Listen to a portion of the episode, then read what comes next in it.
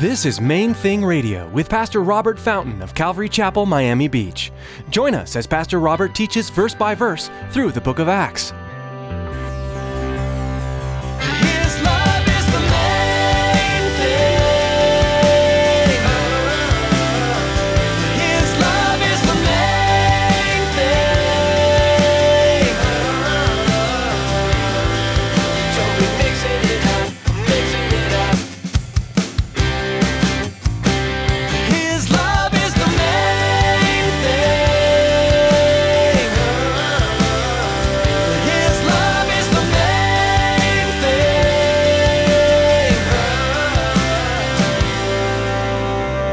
Lord, who are you?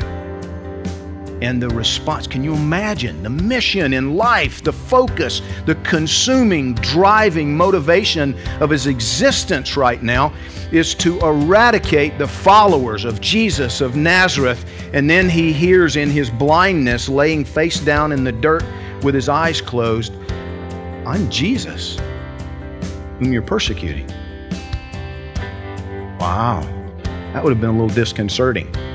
If God could transform Saul of Tarsus into Paul the Apostle, then he can transform you into a new creation as well. Pastor Robert wants us to understand that no matter what we've done in our lives, there is no sin too great that Jesus can't save us. All it took was Jesus to speak into his life, and the transformation process began. Stick around after today's message from Pastor Robert. I have quite a bit of information that I'd like to share with you, our web address, podcast subscription information, and our contact information. Now here's Pastor Robert with today's message. His love is the main thing. This was his consuming focus. This was his mission in life. Defending what he considered to be Orthodox Judaism from these heretics. As he journeyed, verse 3 says, he came near Damascus, and suddenly a light shone around him from heaven. Now think about that. It's daytime. They didn't travel at night. So he's traveling along this road. He's got some people with him. He's headed. He's almost there. And all of a sudden, he's blinded. How many of you have ever seen like an arc welder? You ever seen an electric arc welder? When I was a kid, my dad's brother, my uncle, owned a mining company, and there was always a lot of welding going on, and as a small child, I learned the hard way why it is that you don't watch somebody weld with an arc welder.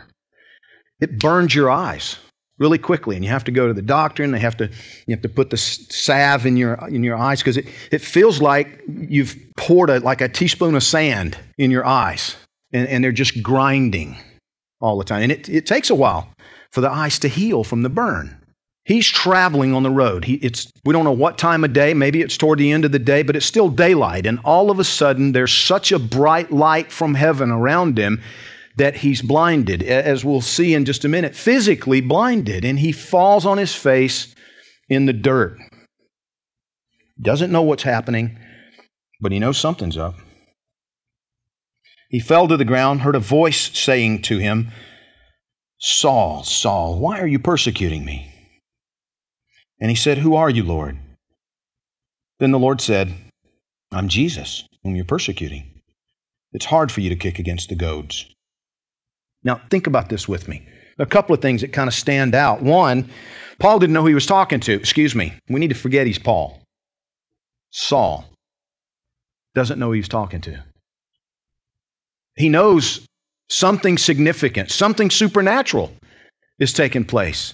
Maybe this is an angelic messenger. He's not really sure, but he knows he needs to respond with respect and with deference. And so, Lord, who are you? And the response, can you imagine the mission in life, the focus, the consuming, driving motivation of his existence right now is to eradicate the followers of Jesus of Nazareth. And then he hears in his blindness, laying face down in the dirt with his eyes closed, I'm Jesus, whom you're persecuting. Wow, that would have been a little disconcerting. Would you agree? You think you're doing a good work for God and you're doing it with enthusiasm, and all of a sudden you realize, ooh, you mean I'm wrong?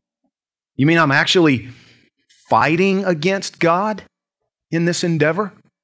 I don't know if you've ever had an experience where everything you think you know and you've been holding on to is being removed, the rug being pulled out from under you. But that's what's going on here with this man.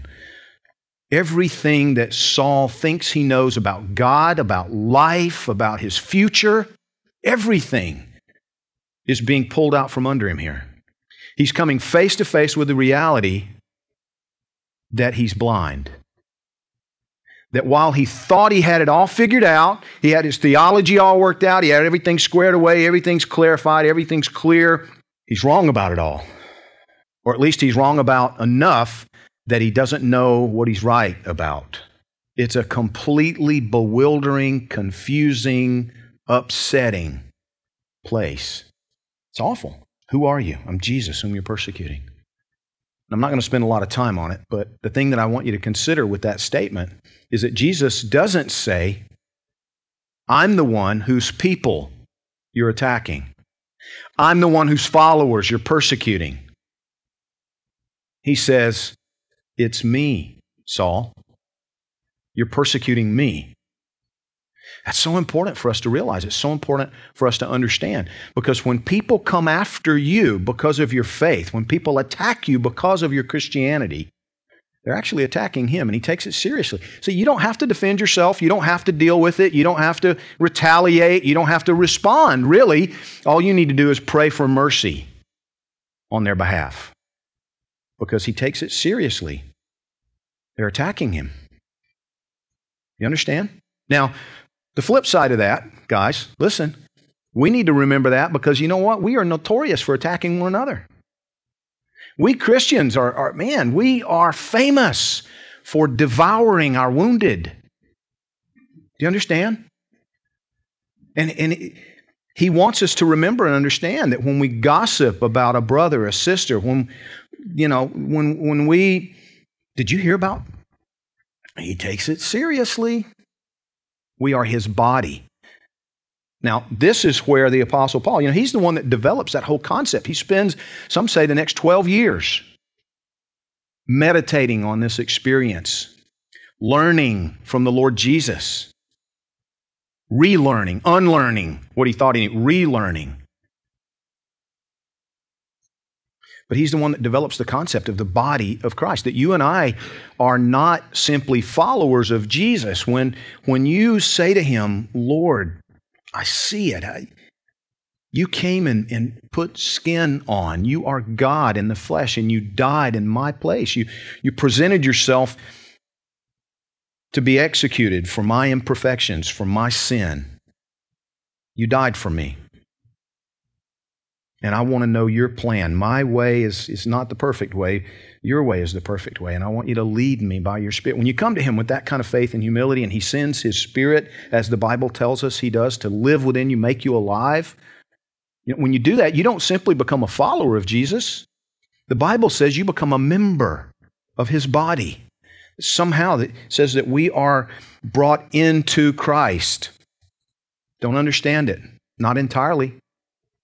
But there's a spiritual thing that occurs where we are made one with him. And he identifies you with himself. When somebody comes against you, or when you come against a brother or sister, he says, you're attacking me. Don't do that. Don't do that. Who are you, Lord? I'm Jesus, whom you're persecuting. It's hard for you to kick against the goads. Now, what does that mean? We talked a couple of weeks ago about the whole idea of a goad. It was a sharp stick that they used to poke the animals to goad them into going where they needed to go. And that's the idea here. But something that I'd never really pondered is that what he's saying to Saul is, Saul, I've been goading you in the direction I wanted you to go, and you've been kicking against the goad. You've been resisting me. What does that mean? Well, apparently, there was something going on in the heart of Saul. As he listened to Stephen, as he watched him. Can you imagine standing there? I remember the first time I read that passage about Stephen standing there being stoned to death, and there was not a word out of his, oh, stop, that hurts, don't do that, please, have mercy. There was none of that. Stephen says, look, I see the heavens open, and the Son of Man is standing at the right hand of God.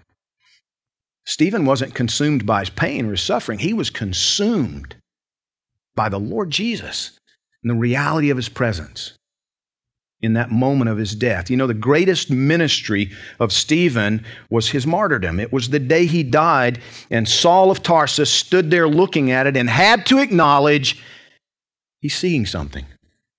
Something real is happening here. This man is dying with dignity, with conviction, with courage. I wonder if I could die like that. He was challenged, and we know he was challenged. Because right now, God tells us, Saul, it's hard for you to kick against the goads. You've been persecuting me. You've been resisting me. I want you to follow me. His love is the main thing. His love is the main thing. Thanks for joining us for today's edition of Main Thing Radio with Pastor Robert Fountain.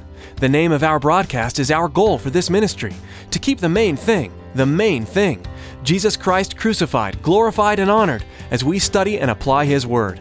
Maybe you're listening right now in Miami-Dade County and you don't have a home church. We want to take this time to invite you to join us for worship. We meet Sunday mornings at 9:30, 11, and 12:30. Then again at 7:30 p.m. on Sunday nights. For more information, call us at 305-531-2730.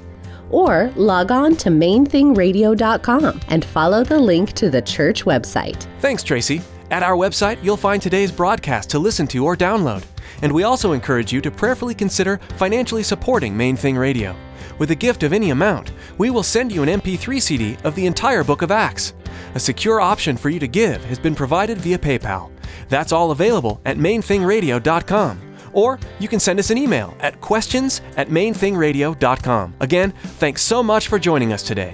Mark your Bibles in the Book of Acts and join us next time here on Main Thing Radio.